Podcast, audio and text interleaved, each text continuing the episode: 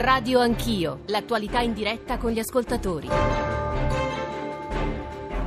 Sono le 9:30, Giorgio Zanchini al microfono. Mi pare che anche alla luce di quello che sto leggendo insomma di SMS, WhatsApp audio dai quali adesso partiremo, e con Enrico Giovannini che ci sta ascoltando, e tra poco ci raggiungerà Laura Bianconi, che è capogruppo di AP al Senato, e AP è il partito che più sta spingendo affinché cambi la manovra, soprattutto nel settore dei provvedimenti per la famiglia. La contestazione riguarda soprattutto la scomparsa dei cosiddetti bonus bebè, anche bonus mamma. Da quello che avevo letto, Andrea Romano qui da noi pochi minuti fa smentiva questo provvedimento. Mi sembra che, insomma, dicevo, ci sono due capitoli principali sui quali si sta concentrando l'attenzione dei nostri ascoltatori: il lavoro che è cresciuto, ma soprattutto in grandissima maggioranza quello a tempo determinato, e poi la questione dei quozienti familiari, il fattore famiglia, degli scarsi provvedimenti, incentivi che ci sono per le famiglie. Partiamo dai WhatsApp audio e poi torniamo dal professor Giovannini. Dicendo che in un paese dove il cittadino è subissato completamente di tasse, di imposte, dove la pressione, diciamo così, dello Stato e il costo della vita base, e quindi soltanto per sopravvivere si richiedono delle energie che spesso sono superiori a quelle che sono le capacità di produzione di un reddito in una famiglia. Basti pensare ai monoreddito con impiego di basso livello. È chiaro che non si può neanche mettere in cantiere la possibilità di avere un figlio, la possibilità di costruire una famiglia. Quindi il paradosso è che spesso l'extracomunitario, l'immigrato che sia, ha delle agevolazioni che all'italiano non sono concesse. Prima di fare previsioni a 20 anni come se non nascesse più nessun bambino, bisognerebbe domandarsi perché non nasce più nessun bambino e cercare di aiutare le famiglie più povere, in modo tale da potergli permettere la possibilità di avere un bambino o due bambini. Buongiorno, sono Giuliana da Sassari. Ascolto la trasmissione e anche oggi, che non vado a scuola, riesco a trascorrere una giornata serena, perché sapere di vivere in un paese che è una lotteria, si vive come in una lotteria. Se sei nato in quell'anno, nel 1953, vai in pensione a 60 anni, se sei nato nel 1952 ci vai a 67 anni, a 66 e 7 mesi, nel 2018 io andrò perché sono una quota 96, non si può vivere in un paese così, che è una lotteria. Se hai un bambino nel 2016 prende il bonus, se nel 2018 non prende il bonus, ma non si può vivere così, non si può vivere in un paese così. Provo a fare un po' d'ordine tra i 1000 messaggi sui capitoli diversi che stanno arrivando. Ne aggiungo due che mi sembravano interessanti, di nuovo per descrivere quel paese a macchia di leopardo. Bolzano: infermiera rientra dopo 9 anni di maternità e 3 figli, per ogni figlio 2 anni al 70% e il terzo al 25%, mentre di segno completamente opposto per le aziende una maternità è spesso vista come fortemente penalizzante, l'azienda deve sostenere l'assenza della dipendente oltre che provvedere alla sua sostituzione, perché deve farsi anche carico dei contributi nel periodo della maternità. Potremmo fare in modo che almeno la dipendente in maternità fosse a costo zero. Prima di tornare al professor Giovannini, e adesso si è aggiunta anche Laura Bianconi, altri messaggi. Giuseppe, anzi, viva voce degli ascoltatori, Giuseppe da Pesaro e Giorgio dalla provincia ora non lo leggo bene, ma poi lo leggerò. Giuseppe, buongiorno. Sì, buongiorno. Senta, ho 3 figli, quindi diciamo ora anche sono grandi. Io sottopongo questo problema anche al dottor Giovannini. È mai possibile che, avendo 3 figli, e gli assegni familiari sono, per dire, per ogni figlio 80 euro, 90 euro al mese? Noi andiamo a cercare al nuove formule, bonus e compagnia varia. Abbiamo uno strumento di assegni familiari che va rimodulato, cioè 80 euro al mese. Assegni familiari, ha detto? Assegni familiari, sì, il modulo proprio degli assegni familiari, perché penso che sia in un certo senso anche semplice da rimodulare, da rivedere, perché 80 euro al mese per un figlio, 90 euro, ma sono molto pochi. Ma poi per di più anche dopo 18 anni finiscono gli assegni familiari, diciamo. Poi dopo 18 anni le spese aumentano, non è che diminuiscono per i bambini e per i figli, perché diciamo diventano più grandi, i libri costano di più, diciamo le esigenze sono maggiori, no? Sì. Però i stipendi sono sempre quelli, non è che i figli diciamo che diventano diciottenni. Quindi lei dice bisognerebbe rimodulare l'entità. Sì, ma anche per dire, facendo il 730, diciamo i libri dei figli non li carica. Io c'ho un figlio all'università, un libro costa 160 euro. Sì, così. Cioè, le medicine si scaricano, se uno sta male si scarica, ma se uno invece investe sui figli, invece niente, cioè è un investimento a perdere, se mi permettete. Il bonus cultura tra l'altro non riguarda questo tipo di investimenti, se posso sbagliarmi, Giuseppe, poi ci aiuteranno i nostri ospiti. Grazie Giuseppe. Giorgio dalla Val di Susa, scusi. Giorgio, benvenuto, buongiorno. Sì, buongiorno. Ci dica. Ma allora, io direi che questo è un momento io ho quasi 60 anni ed è un momento di grande confusione. Io non riesco più a capire le differenze dal punto di vista politico, cioè io mi chiedo perché la sinistra, che si chiama ancora sinistra, invece di dare dei bonus non crea dei servizi. Cioè mi sembra che cerchiamo di rubarci il lavoro uno con l'altro, cioè la destra liberista dà dei bonus perché ognuno possa andare dove meglio crede, soprattutto nel privato. La sinistra invece dovrebbe offrire dei servizi, altrimenti diventa quasi liberista. Questo è il mio dubbio. Sì, lei ci introduce in un campo complicatissimo. Professor Giovannini, di nuovo buongiorno a lei. Professore, ci sente in treno? Sì, proviamo a dare una primissima risposta a questo tipo di domande, richieste che arrivano, poi con la Bianconi tocchiamo di nuovo il tema della famiglia e poi però prima di salutarla volevo rivolgere una domanda invece sul mercato del lavoro, però ritorniamo sulla famiglia, professor Giovannini. È verissimo che negli anni si sono fatti tanti interventi ed è ormai urgente ripensare all'imposizione fiscale usando gli strumenti normali, come uno degli ascoltatori ha ricordato. Invece si è preferito, piuttosto che ritoccare le aliquote, ritoccare le detrazioni e così via, procedere sui bonus. E capisco anche l'ascoltatrice che diceva sembra una lotteria. Spero che nella prossima legislatura questo problema venga affrontato avendo chiaro che cosa vogliamo raggiungere, e le faccio solo un esempio. È vero che è sempre difficile abbassare le tasse e così via, sì, ma noi spendiamo ogni anno 16 miliardi all'anno come Stato per incentivare comportamenti dannosi sull'ambiente.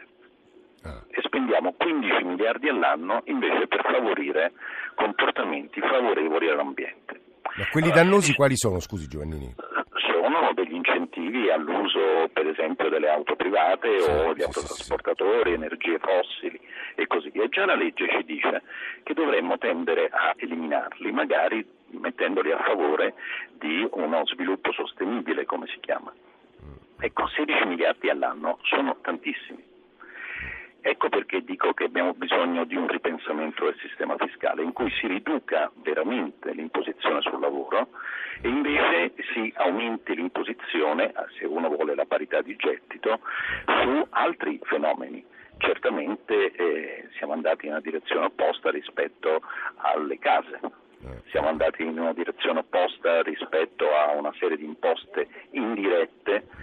L'IVA sembra assolutamente quando tutte le raccomandazioni internazionali ci dicono che dovremmo ridurre appunto le imposte sul lavoro, sulle famiglie e così via, e aumentare quelle sui consumi. Ecco, voglio dire, abbiamo bisogno di un intervento radicale, altrimenti continueremo con i bonus di un tipo o dell'altro, ma non daremo una prospettiva. Professor Giovannini, non scappi che le devo rivolgere un'altra domanda, spero importante. Mario da Trento e poi Laura Bianconi. Mario, che ci vuole raccontare? Buongiorno.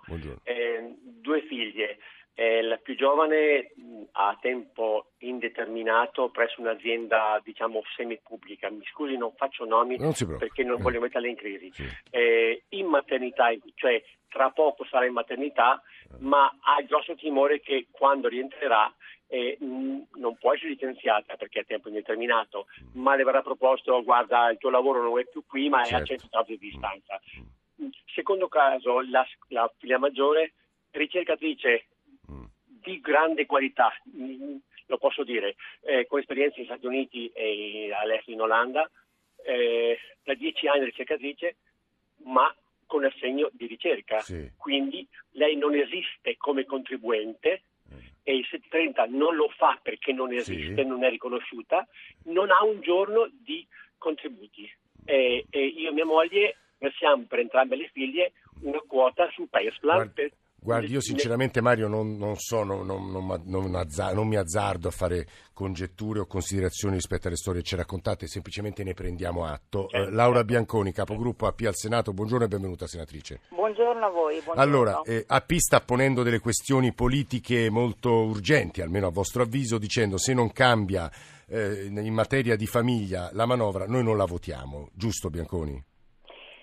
Sì, abbiamo posto alto questo paletto, ma per noi di AP è sempre stata la famiglia al centro delle nostre politiche, tant'è che il bonus bebè lo abbiamo poi inventato, pensato e portato a casa noi nelle passate leggi di stabilità e siamo rimasti molto sorpresi del fatto che era improvvisamente sparito dalle voci della legge di stabilità, così come avevamo richiesto che i famosi 100 milioni per la famiglia aumentassero a 600. Guardi, io capisco perché ho ascoltato un po' anche i vostri ascoltatori e quindi capisco molto bene anche tutti gli aspetti diciamo personali e, certo. e quotidiani delle persone.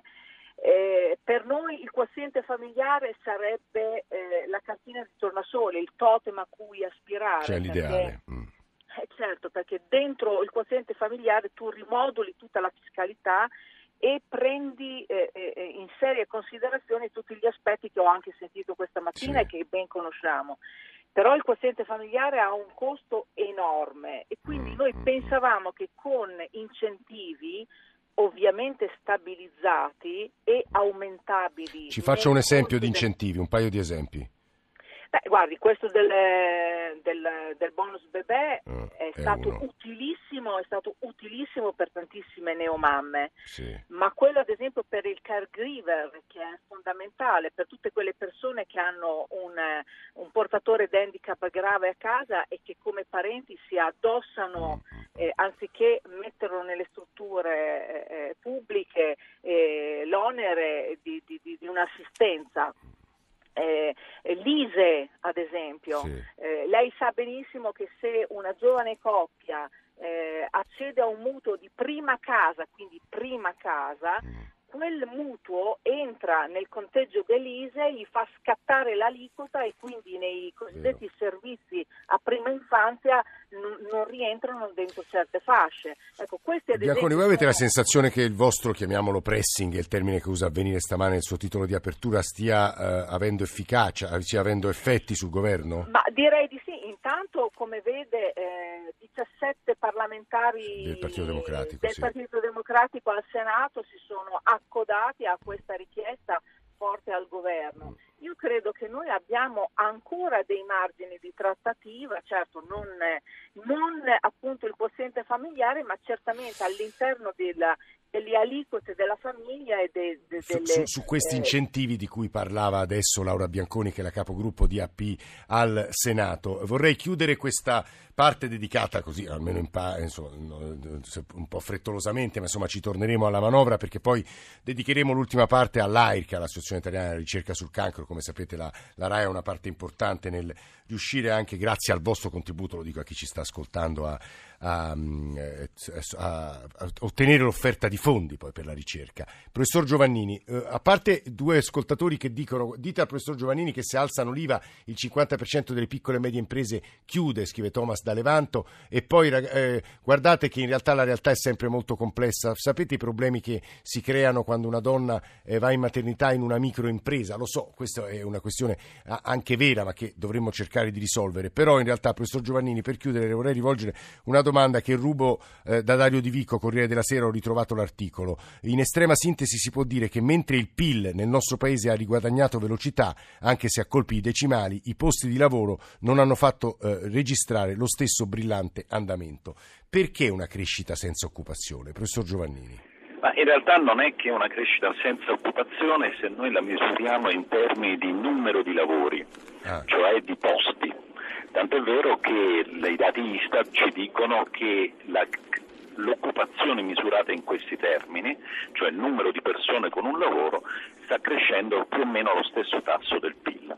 Il problema qual è? Che quando lei trasforma questi lavori nelle cosiddette unità di lavoro standard, cioè li riporta all'equivalente di un lavoro a tempo pieno, 8 ore, supponiamo, le mancano ancora 1.100.000 unità di lavoro rispetto al periodo antecrisi, vuol dire che non sono a tempo determinato invece che a tempo indeterminato, ma sono frammentati. Quindi trovare lavoro non soddisfa le esigenze reddituali di una famiglia. Ecco la differenza che c'è tra, diciamo, gli slogan e la realtà delle persone.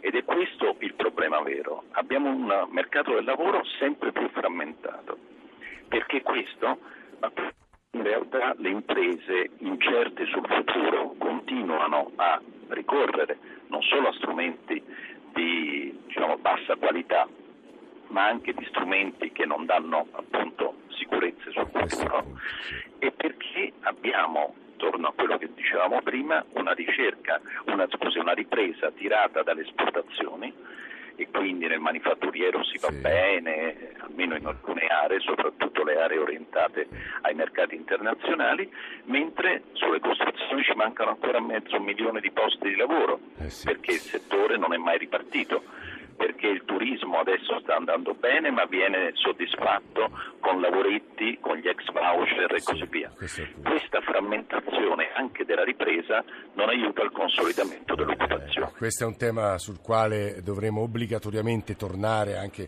perché immagino sarà centrale nel periodo elettorale. Professor Giovannini, grazie davvero, grazie anche a Laura Bianconi. Come sapete sono le 9.47, questi sono i giorni dal 29 ottobre al 5 novembre in cui la RAI cerca di sostenere la ricerca sul cancro assieme all'AIR, che sono i giorni della ricerca, e attraverso la vostra generosità, perché ovviamente noi siamo soltanto strumenti della vostra generosità, potete donare degli euro e che in questi anni hanno, credo, contribuito moltissimo a migliorare la ricerca sul cancro, che poi in ultima analisi significa migliorare la vita delle persone, migliaia, che ogni anno vengono colpite dal tumore. Lo dico perché ci stanno ascoltando Marco Seri, che è ordinario all'Università di Bologna di genetica medica. Buongiorno professor Seri e benvenuto. Buongiorno a tutti. E Beatrice Boldrini, che ha una storia, devo dire, non so se definirla edificante, perché è una storia bella, anche perché ha un legame con il professor Seri che credo meriti di essere raccontato stamane a Radio Anch'io. Quindi prima di sentire quanto è importante la ricerca, quanto, più che importante, quanto è stato virtuoso la generosità, che effetti virtuosi ha avuto la generosità dei cittadini italiani anche per aiutare i ricercatori appunto a fare ricerca e a scoprire nuovi percorsi, nuove medicine, nuovi farmaci, nuove cure e le storie di vita delle persone. Beatrice Boldrini, buongiorno e benvenuta. Buongiorno a tutti, grazie per avermi invitato. So che è difficile sintetizzare una storia complessa come la sua, ma provi a farlo perché credo sia importante, anche perché le tante donne italiane che sono state colpite da un tumore al seno. Allora, vediamo di essere sintetici e soprattutto efficaci in questa esposizione. Allora, io praticamente ho avuto una madre che è morta all'età di 47 anni, esattamente 35 anni fa, in conseguenza di un tumore al seno, per cui ecco, dall'età di 20 anni mi sono sempre sottoposta in maniera periodica e precisa ai vari controlli. 2008, fine 2008, sento un nodulo al seno, mi precipito praticamente a una visita da un ginecologo, perché giusto per avere un primo screening, dal momento che avrei avuto poi di lì a qualche mese il controllo che ormai era stato programmato. Mi viene addirittura, detto che che era un po' fissata, che avevo questo atteggiamento fin troppo ossessivo nei confronti delle malattie.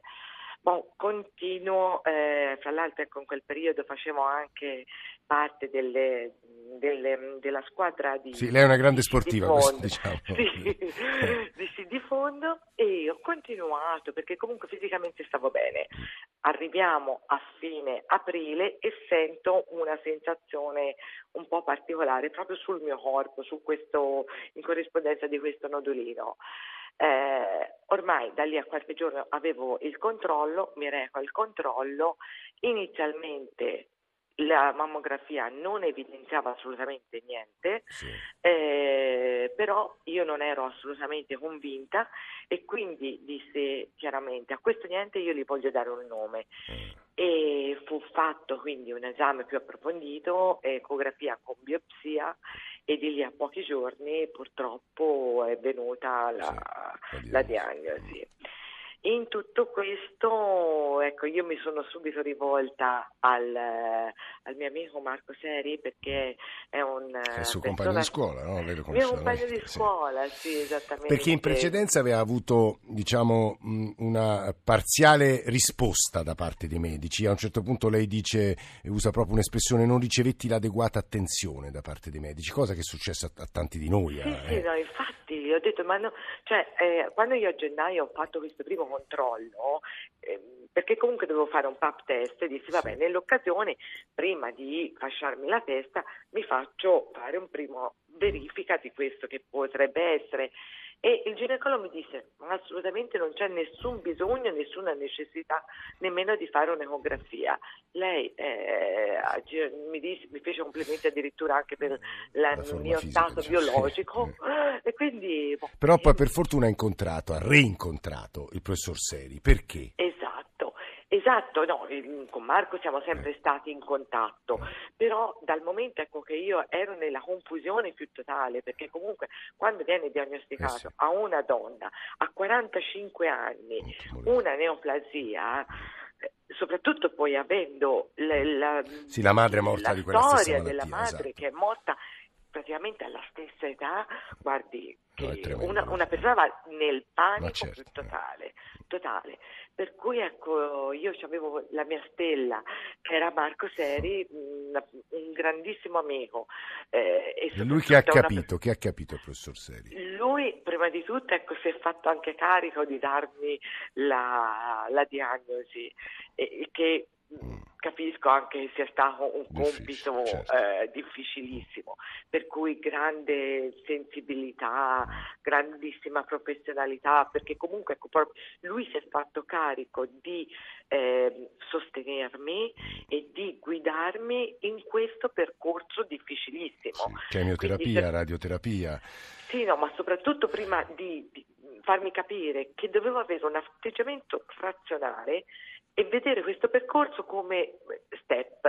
Quindi il primo step doveva essere l'aspetto chirurgico, e quindi lui poteva seguirmi all'interno della struttura nella quale lui lavorava, del Sant'Orsola di Bologna, e quindi ho conosciuto il professor Taforelli, che è stato il mio chirurgo, che è stata una persona veramente squisita anche da un punto di vista umano, e poi da lì il professor Damagni, oncologo, il quale praticamente mi ha consigliato, dal momento che il tumore non era particolarmente aggressivo, ma era stato intaccato un linfonodo sentinella, e quindi, considerando anche la mia familiarità, è stata consigliata di fare la chemioterapia. Certo. Beatrice, la fermo un secondo, poi torno da lei. Sì. Professor Seri, che ci insegna la storia di Beatrice? Anche dal punto di vista ora uso un'espressione che sembrerebbe quasi positivistica, cioè del progresso della scienza, che però obiettivamente c'è stato anche grazie alle donazioni di chi ci sta ascoltando. Professore.